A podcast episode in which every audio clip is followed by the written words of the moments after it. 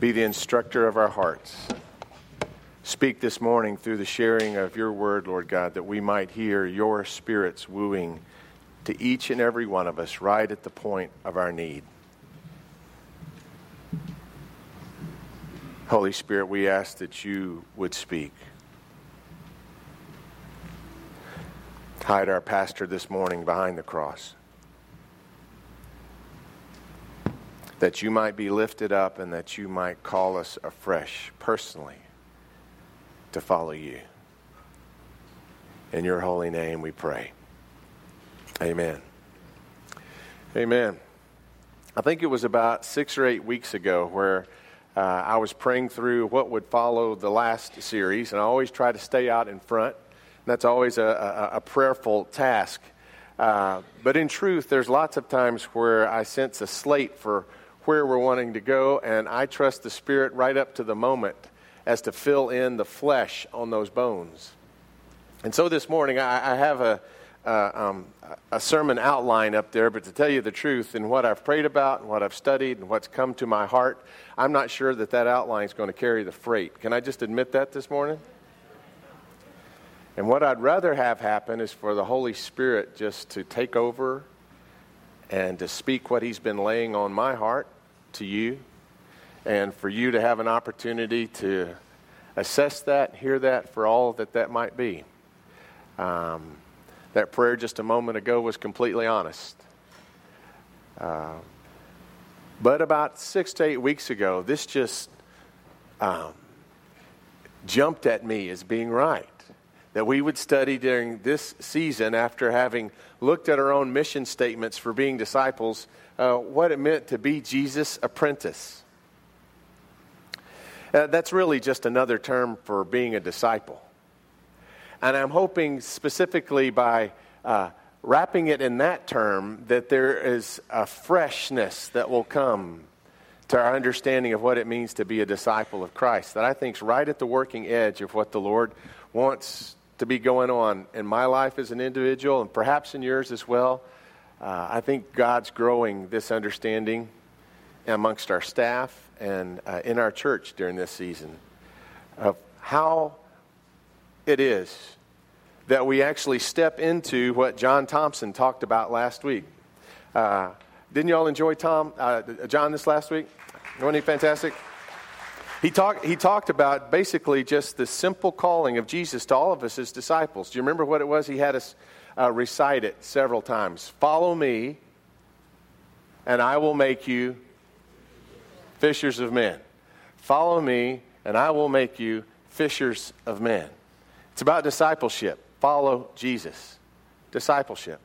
I will make you is about transformation, it's about personal development into this agent of God that he sees us being. And he saw something in Peter that Peter could not see in himself. That morning, at that moment, he was even doubting if he was a fisherman of fish. Do you remember that? had been up all night long. The expert that he was in the fishing business had brought him in how many fish? Goose egg. He had not caught a thing all night long, and this wasn't uh, this wasn't just casual fishing. Uh, a day out on the lake, a day out. This was his livelihood, right? His mama at home and the kids and his wife. They got nothing to eat today. You know, they didn't have refrigeration back then. Uh, much less did he have anything to sell in order for all of his other. He had come up with nothing and he was the head of the fishing crew. And Jesus meets him there on that, at that shore, at that low place, and him believing in himself, and sees something in him that Peter can't even take in. Simon, he's called at the time.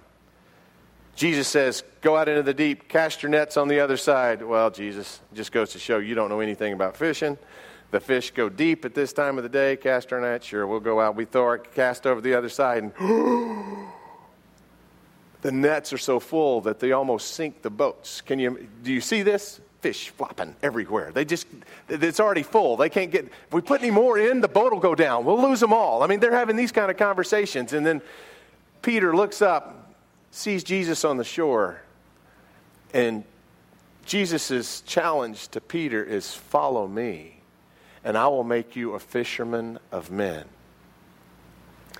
Now, I think in part, Peter's great confidence in Jesus was he had just shown him that he was not just the Lord of religious stuff, he was the Lord of all life.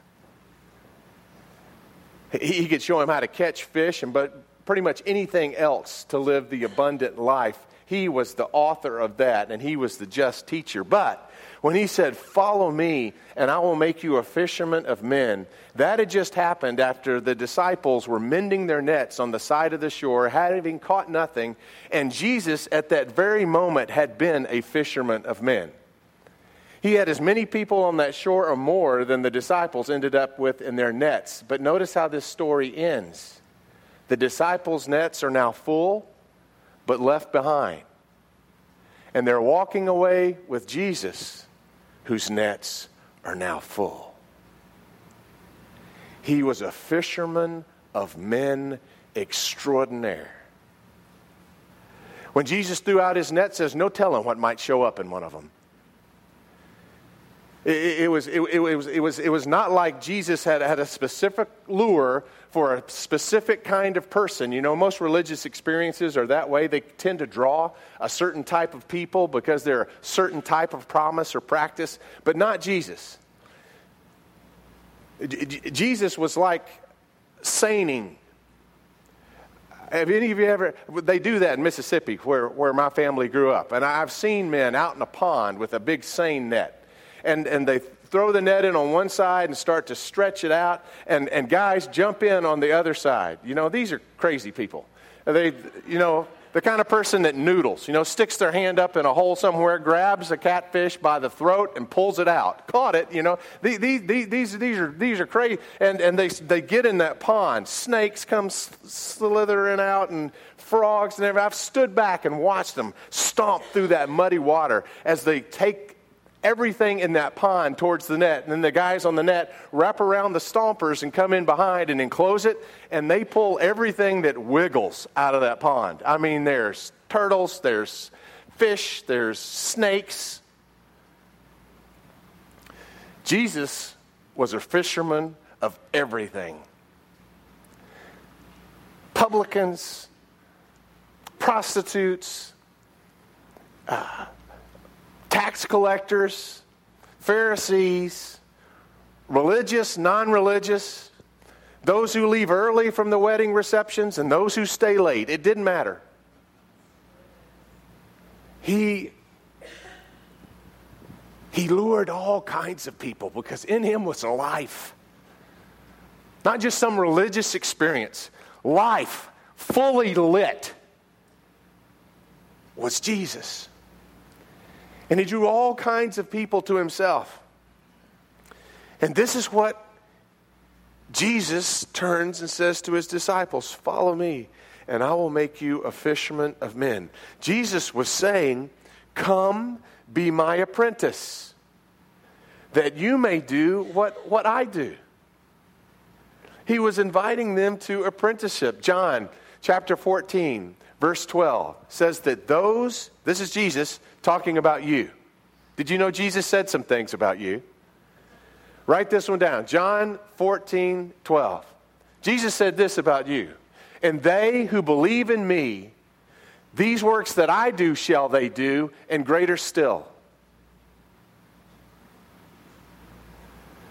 Jesus said that about you. And he said that about me. And, and, and what troubles me this morning is how do you not feel a big gap between what it is that, that even I do as a pastor and what we do as a church and what we do as individuals? I, I, I sense this troubling gap between what Jesus did and, and what I do. But you know, that really shouldn't come as a surprise. Because most of us learned those things that required extraordinary skill, not in a classroom and not from a book. Someone mentored us, right? Think about it. Here, let's go ahead to the next slide. Think about it. Now, you know, you, you can take one of those little archery things with the rubber stoppers on the backyard or, or you know, line up your sister across the room and you can learn some things. But, but, but I've never been mentored in archery, and I understand it takes someone looking over you, paying attention to every twitch you make, your posture, your aim, your release. So much goes into that simple action that's really quite complex. How about this one, this next one? You know, working in a work, workshop. Apprentices. It, it was common in those days, back, back really, uh, I think in the 13 or 1400s, when apprenticeship was natural. Most, most uh, uh, of the work in the world was tradesmanship of different kinds. And so you would, this is the way apprenticeship worked. You hired yourself out to someone whose work you admired and who inspired you. You would hire yourself, you would actually become that person's slave in return for being alongside them as they did what they did so you could learn what they did and do it in your own way. That, that's what apprenticeship was about. Next slide. Uh, apprenticeship is getting into it together. It's not teaching from a safe distance. It's, it's coming along right aside someone. It's doing life together. And Jesus chose 12 that they might be with him and that he might send them out. Well, if, if apprenticeship is such a part of discipleship, why don't we see it more? I, am getting ahead of myself. Next slide. How, how good a swimmer? How many of you swim? How many of you learned that from a book? How, how good a swimmer do you think you would be if, if, if, if your ability to be a swimmer had come about solely uh, by reading a book? And by listening to a lecture? Would, would any of us have confidence in water over our head? Right? Uh, but, but often, I, I, I wonder if I, if I could do this too. I, I've had some people in my life that have influenced me, that have helped me along the way, and I'm very, very thankful for them. But I was 45 years old before I was ever mentored.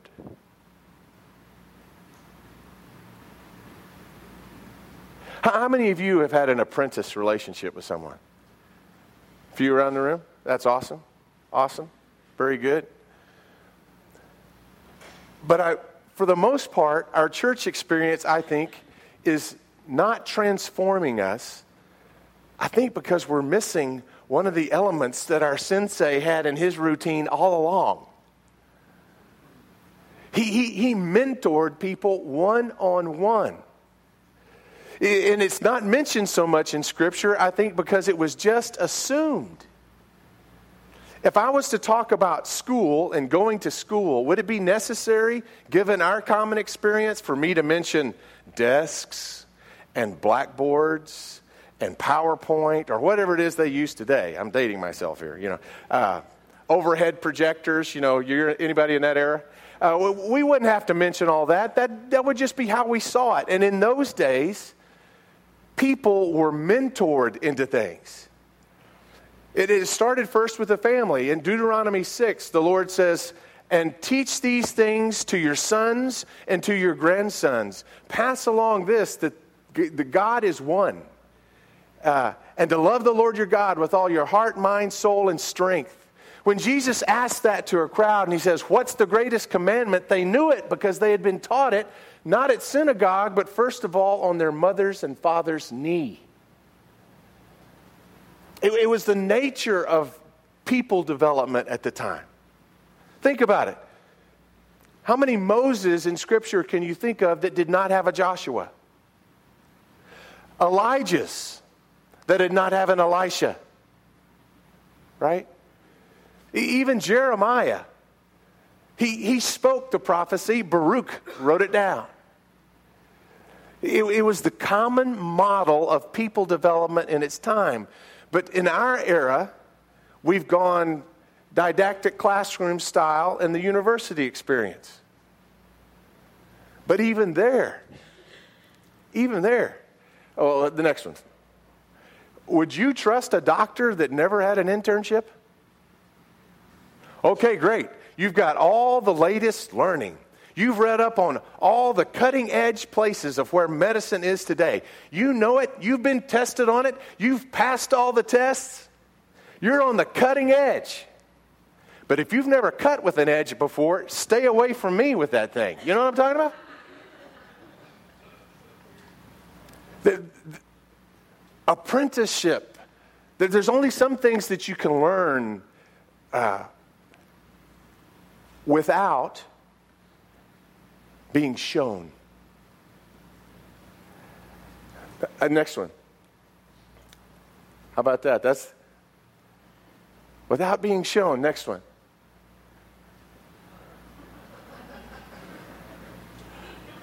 Courtney and Jonathan and David have had driver's ed. But you all have me to thank that they were not released into this world without some of dad's coaching. Just saying. And, and they're good, responsible kids. But oh my gosh. you know how many, how, you ever taught your kids to drive? Uh huh. Yeah. Yeah, that's a come to Jesus moment right there.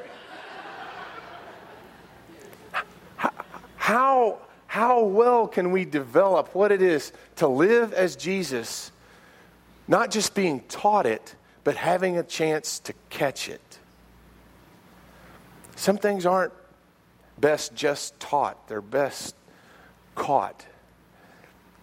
And I think that was Jesus' intention. I think that's what he expected. I think he expected his life to be replicated in the lives of his disciples. As every mentor expected his life, his way, to be replicated in those that he was mentoring, he was sponsoring, he was being the leader in that apprentice relationship. Now, you, you, may doubt that. You may think, well, you know, Jesus, Jesus knows me, and he doesn't have such high expectations of me. You're right. Jesus knows you. He knows all of your weaknesses. He knows all of your strengths. He knows where you might fall. He knows where you might cave. He, he, he knows all of that about you, but you know his great confidence in you is not his confidence in you, it's his confidence in him in you. Christ in you, the hope of glory. replicating the way of the Master. Jesus' expectation, I think, is clear. They who believe in me shall go to church. That They who believe in me shall do what I do. Shall do what I have been doing, and greater things than these, even, shall we do. Now, th- th- this series, as it unfolds, is going to try to answer the question in a way that, that we can see ourselves living into it. Try to answer the question what did Jesus do? If he's going to show us a life that we can replicate in this world, that we can live in a similar way, that we could be even recognized as Jesus' followers, as Peter was that day that he went to uh, in Acts chapter 4, the day he ended up in front of the same guys that had lynched Jesus, and they said, Who is this uneducated man? He's obviously been with Jesus. And I hope they, I hope that's what's said about me when it's all said and done. This afternoon, I have the great privilege of going and uh, I was actually called by his wife, and she said, You know, Chris, uh, you know Mike very well, and I, I know he's had influence in your life when you were younger. Would you be willing to come to Mike's retirement party and, you know, just say a few words? And I said, I'd be absolutely honored to. And Mike Means, principal at Jenks High School, is having his retirement party today. I'll be going from the baptism this afternoon directly over there to say a few words do that preacher thing you do. But that's not why she invited me, I don't think. It wasn't because I was a preacher, it's because she knows the, the background story. She knows that Mike in just a few moments that he shared with me in high school. And it couldn't have been more than several hours, really, if you added up all that time.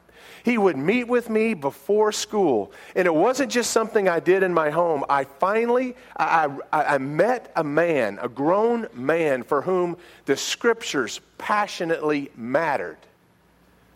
Not just because he told me they did, and not because that was his opinion but because I heard him recite them at our FCA meetings without opening the Bible. I thought, wow, this guy's taking this serious. He's not just teaching us as kids, he's a sensei. He's got this memorized. I didn't think anybody memorized scripture, but preachers' kids. All my life growing up, we had one of those little ceramic daily bread things in the middle of it. Any of you guys had one of these things? Had a little slot down the middle with all these scripture memory cards, and we'd take one out, and my parents would read it over the table, and they'd put it in the back of the little, little loaf. And over four or five years, my sister got and I got to the place where they would bring it out, mom and dad, to say the first word, and we could finish it. I have scriptures come to me from time to time. I don't even, I don't, I don't even know what they are, but I remember them full sentences. But, but I thought that was just something preachers did for preachers' kids until I met Mike Means. And by that time, I was in the seventh or eighth grade. I'd forgotten most of that stuff or didn't find it relevant, whatever I'd learned to memorize in my parents' home. I had no idea that it actually applied in a junior high school. To live your life, it was a breakfast routine, right? But Mike started showing me how, no, you can live your life by by these words. These words have power. And he taught us about those things. And then he invited me to start coming with a few other guys every Friday, I think it was, before school, about 30 minutes before school. And he gave us these little leather holders for, for scripture cards. And on one side of it, it was clear, so you could see through it.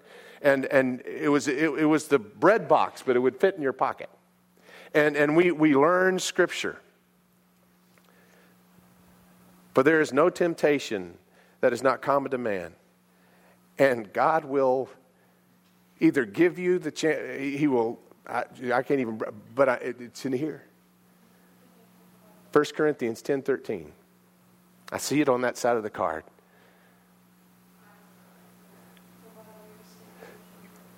God will either provide a way of escape or will give me the strength to stand up under the trial. No temptation has overtaken you, but such is common to man. 1 John 5, 11 and 12.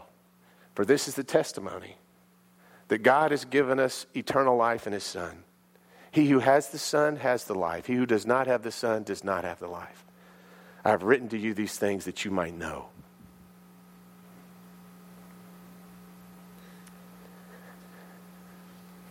Seeds that just a brief apprenticeship dropped into my life. And, for some reason, ever since then, pretty much, I hadn't really considered it as anything necessary. What am I thinking?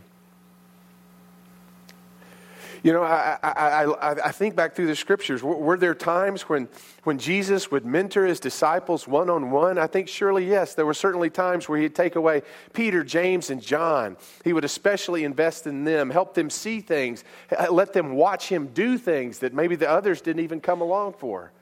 But there must have been times in this pattern of developing people that was so common that they weren't even mentioned. Otherwise, why would the 12 disciples have been bickering and each of them thought that they had the better end of the argument over which one of them was their Joshua to Moses? Was their who one of them which one of them was going to be the greatest? Well, he spent time with me this morning. Well, you don't know how much time he spent with me last week. Well, I was the one that was walking with him on the road. I can just hear that conversation. After his resurrection, he walks with Cleopas on the Emmaus Road. He finds Mary alone in the garden. He comes to Peter, helps him turn around. Jesus was mentoring his disciples. I think in many ways they saw themselves as, as his apprentice. I just want to point out if, if that wasn't uh, if that wasn't Jesus' expectation, th- then some scriptures I, I, think have a hard time really being uh, clarified. Look at look at Luke. If you've got your scriptures this morning, look at Luke chapter ten.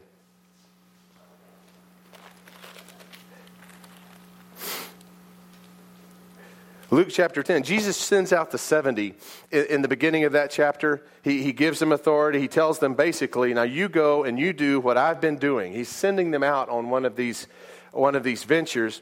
And they come back, and in verse uh, 17, and the, 17, uh, and the 70 returned with joy, saying, Lord, even the demons are subject to us in your name.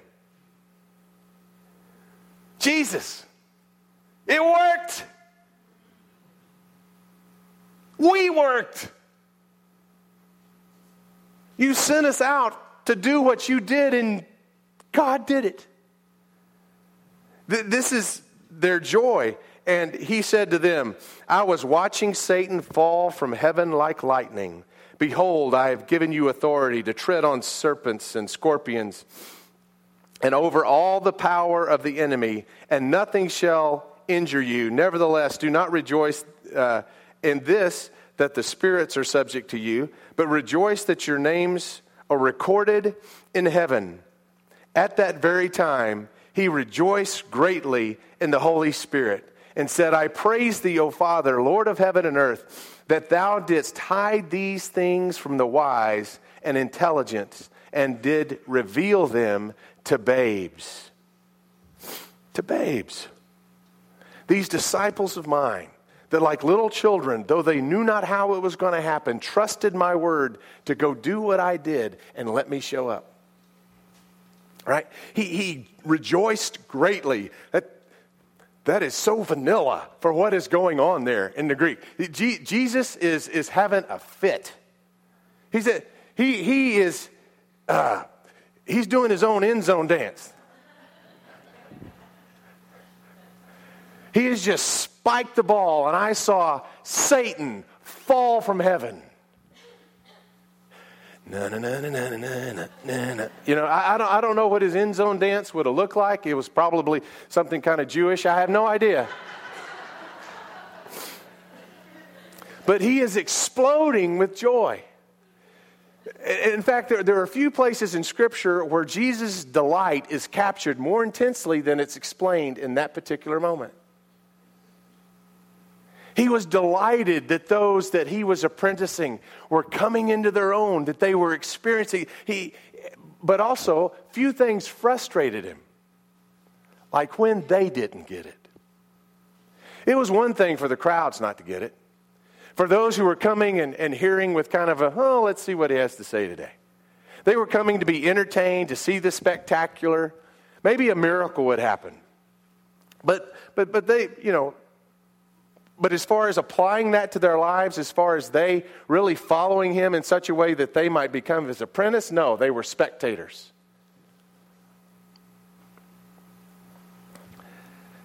But if you, if you turn to Matthew chapter 17,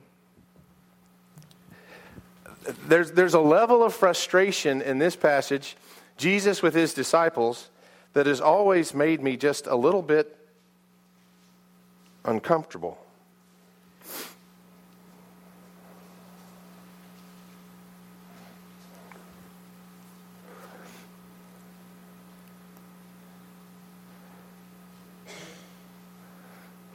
This.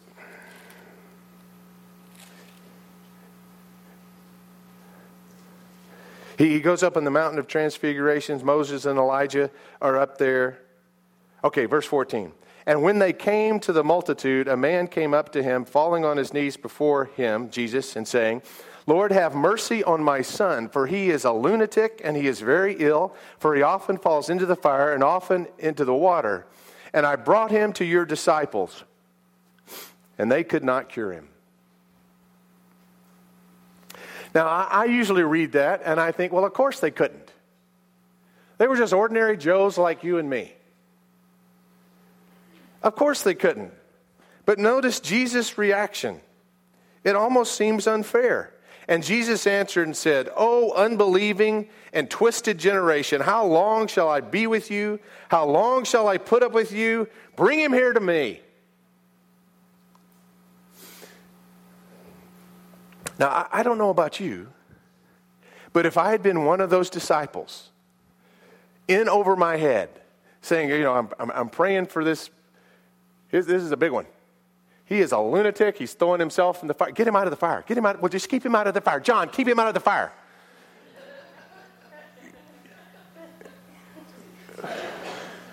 How did Jesus do that? He just, in God's name, be healed. you know, and he freaks out all over again. I'm sure they, in earnest, had been with good intention But Jesus' attitude is, is it's almost unfair. It doesn't even sound like Jesus to me. It never has. It's almost as if he's saying, Will you guys never get it? Have you not noticed that before I prayed for the sick, I'm almost always in the mountain with my Father? I'm up there before dawn. I'm, I'm soaking in his presence. I, I, I, get renewed as his agent. And then, only then, do I trust this kind of power. These kind only come out by prayer and fasting. What do you guys just think you can walk up and take on the world? Just go after darkness in your own strength? You know, it, Jesus had been laying a pattern for them, and he was frustrated that they seemed to think that there was nothing to this. They could handle it. Bring him to me. And he cast him out. I, I don't understand a few places in Scripture, even with the Pharisees and those who misunderstood him and uh, were against him. Rarely does Jesus sow this kind of frustration that he, that he feels here with his own disciples. I don't, I don't, I can't, I don't have a framework for that unless Jesus' understanding was these guys are going to do what I do.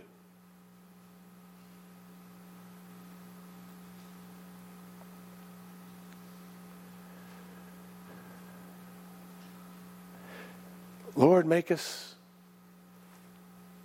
your apprentices. What did Jesus do? That was the next.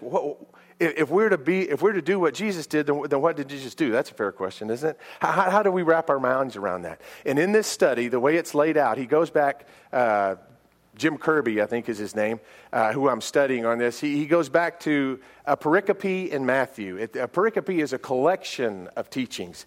It, it's, it's all these teachings that fit together in one unit, one, one theme of thought. And he starts in Matthew chapter 4, and, and there it begins with, and Jesus went out and he was preaching and proclaiming the kingdom of God. He was teaching in their synagogues and he was healing every kind of disease. And he, he uses that as a rubric. After it says that, then for about the next four or five chapters, there are collections of Jesus' preaching, of Jesus' teaching, of Jesus' healing. And then in chapter 9, verses 34 and 35, it sums all that up again with almost the exact same statement. Turn with me there, if you will. Matthew chapter 9 and we'll wrap up. Matthew chapter 9, verse 35, let's start. And Jesus was going about all the cities. Notice he was going. Kirby doesn't bring this out, but I think that's very important. Jesus was not a y'all come to me kind of guy. He was going after people. Jesus was going about all the cities and villages, teaching in their synagogues and proclaiming the gospel of the kingdom and healing every kind of disease and every kind of sickness. And seeing the multitudes, then, he felt compassion for them because they were distressed and downcast, like sheep without a shepherd. And he said to his disciples, The harvest is plenty, but the workers are few. Therefore, beseech the Lord of the harvest that he send out workers into his harvest. They need shepherds. The harvest is ready. weave those metaphors together, and it's understandable what happens next. And having summoned his 12 disciples, he gave them authority over unclean spirits to cast them out and to heal every kind of disease and every kind of sickness. He wants them to do what he was doing. Now, the rubric we're going to use for this, I, I just need to throw this out there because I'm running out of time. The rubric that he uses for this is those things that Jesus was about sharing the good news of the kingdom, that he was about healing people's sickness and suffering, that he pushed back the darkness. And we'll get more into this that, that this is not just an earthly mission, this is an earthly, heavenly mission. That we, as God's agents, don't just work in our own strength for God, we work with God in earthly realms with the power of the heavenly realms. And we'll get more into this. In Ephesians chapter 3, it talks about all that Jesus has done and the administration of what he's done becoming a reality in this world is dependent upon the church interceding not in the world. That's how I've always read that. I always thought the church's responsibility is in the world, but he says the church intercedes in heavenly places for earthly realities. That, my friends, is different. That is the way the church is different from the Red Cross and every other help agency that you'll ever hear about. We are agents against darkness by the authority God has given us through prayer in heavenly places for earthly results.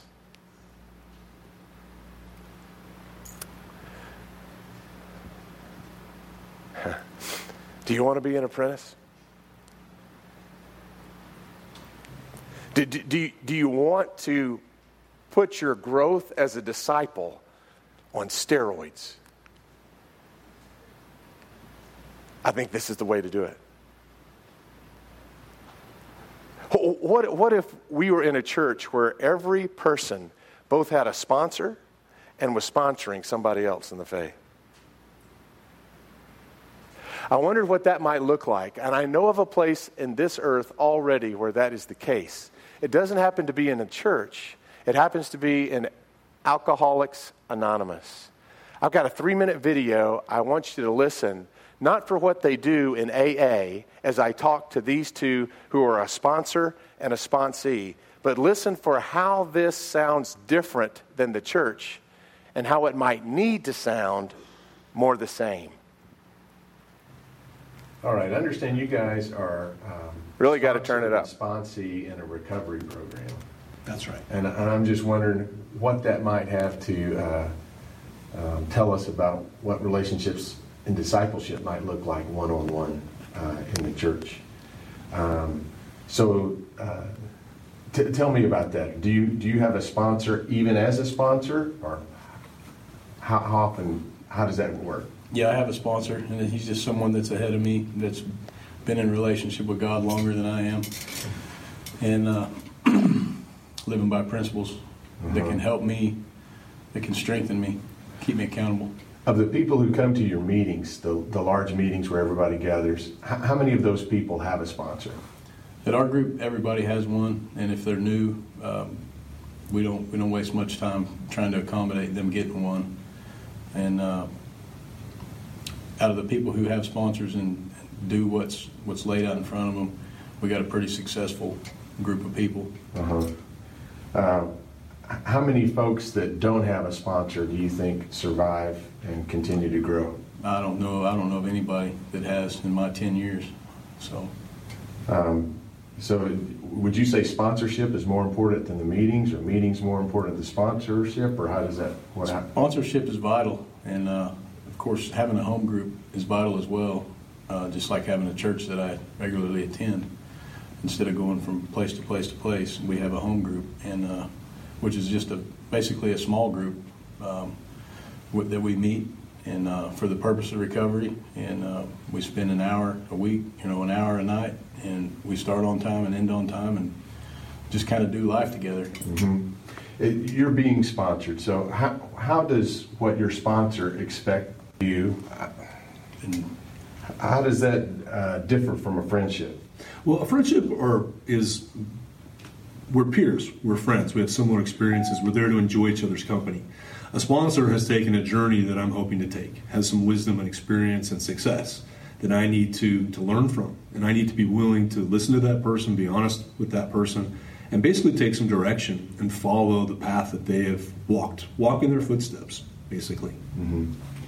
Uh, I, have heard that in sponsorship, there's really more expected than just conversation. Yes, sir. What more is expected? I uh, I expect the guys to meet with me. We face, have face to face time once a week. Uh, they call at a certain time every day. Um, I expect them to be obedient to what they know is right and wrong, you know, in, in God's world and, and, by the principles. Be obedient to what you know is right and wrong. And when, you know, I expect them to be honest with me when they're not. And uh, I expect them to be at, their home group twice a week. Our, our group meets twice, so we, we do that twice a week. And I expect them to also get involved in a in an outside commitment at a prison or a jail or a detox or something like that, where we're out uh, contributing, um, out trying to help other people, ministry. Is that something you send them off to do, or is that something they do with you? They do that with me. They watch. They watch what we do, and, and, and how, you know, they learn. They learn to model what we do. Some clue, some definite clues there, don't you think? Now, I, I, I, don't know what that might look like when you translate it into a church environment, but I think there's all kinds of potential there. All kinds of potential. And, and you know, I think because we sometimes don't see a whole lot of life development in us, that a lot of the things that we do as a church tend to lose their sense of purpose. They, they, they just seem like activities. And I'm not interested in activitying body any more than they already are. But I am interested in us laying hold of things that can be transformational to us as people, that can really help us develop into being disciples that Jesus sees us to be. And that one sponsor to another might see in another that they may never see in themselves without that vision given them by a sponsor. Now, I'm sure there's many ways that this can go wrong, but I, am willing to, for it to get messy in order to find a way that it goes right. Do you remember Daniel-san and Mr. Miyagi? Huh? Did anybody see Karate Kid? How many of you saw Karate Kid? I just need to know who I'm talking. Yeah, great, great movie, right? Do you remember? What's with all this waxing on and waxing off? You're not teaching me how to defend myself. You're not helping me exact revenge on those bullies that took me out. This is, this is a raw deal. You said that you would teach me how to be a conqueror and how to knock their heads around. And all you've taught me is things, well, you haven't taught me anything. You've taught me how to wax your car. Wax on, wax off. You, you taught me how to paint the fence. Paint the fence. I am sore from painting the fence and waxing on and waxing off. Uh, I came to you willing to be your apprentice. I was ready to learn. Was he? Was he? Was he willing to be transformed first to become the person with the results that he longed for? Or was he wanting some kind of magical pill or gift to get him there? At this point, Mr. Miyagi wins an apprenticeship. He says, Do you remember this? Show me, paint the fence. Right? You remember that? He, he throws these out of nowhere punches, and, and Daniel-san, just instinctively, whick, whick, you know, show me wax on, wax off. Right? Boom, boom, he's, he's blocking shots, paint the fence, wax on. And, and he's, you know, he, all of a sudden he's a ninja warrior. And nobody is more surprised than Daniel. Do you remember the look on his face? Where did that come from? Where did that come from? You don't think the disciples were the same way? Lord Jesus, we, we went into town and we prayed for him just like you said, and they were healed. Foo, foo, fa.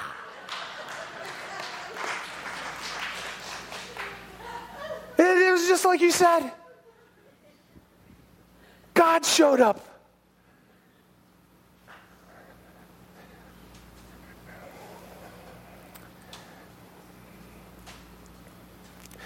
I'm ready to wax the car.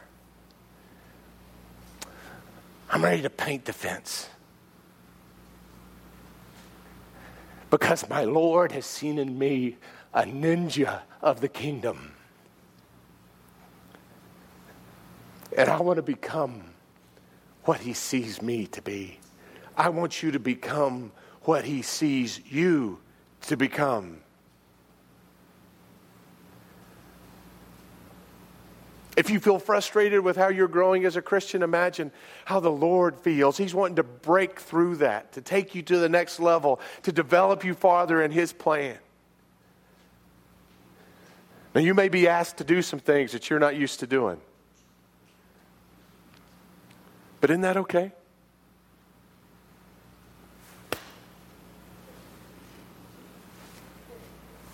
If it teaches you to become a ninja of the kingdom, would you be willing to be an apprentice to someone else? Would you be willing to be sponsored? Would you be willing to serve both those roles? Isn't that really what discipleship is? I don't know what it might look like. I, I, I wish you had a leader that was not walking in the dark with you. But Christ leads us. Our sensei has been showing us all along, and we might have just overlooked it. And there's so much more for us as his disciples. Are you ready? Are you ready to grow as an apprentice to the Lord of life? Lord God, in our own hearts, we hold that question before ourselves and before you, and we pray, Lord, that we would not just look into ourselves, but we would look to you as the one who would train us, as the one whose strength would get us through, as the one whose wisdom would fill in our gaps, as our sensei, as our mentor. And God, we pray that we could be a part of the flow of building one another up in the body of Christ, that we might speak this truth to one another in love. And as we do ministry as the church, develop each other in becoming even stronger disciples for you. We pray, God, that we would become Jesus' apprentices. Show us the way. Lead our adventure. And Father, if we just think we're ready, help us to trust you so much that we're locked into every single thing you say from this moment on.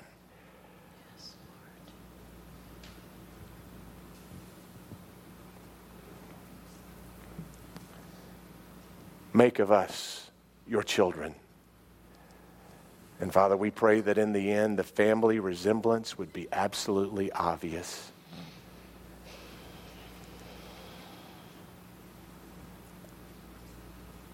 Give us hearts, Lord God, to follow after you.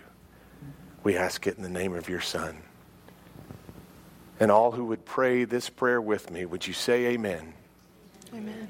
And let us rise and sing this song to our Master and our King.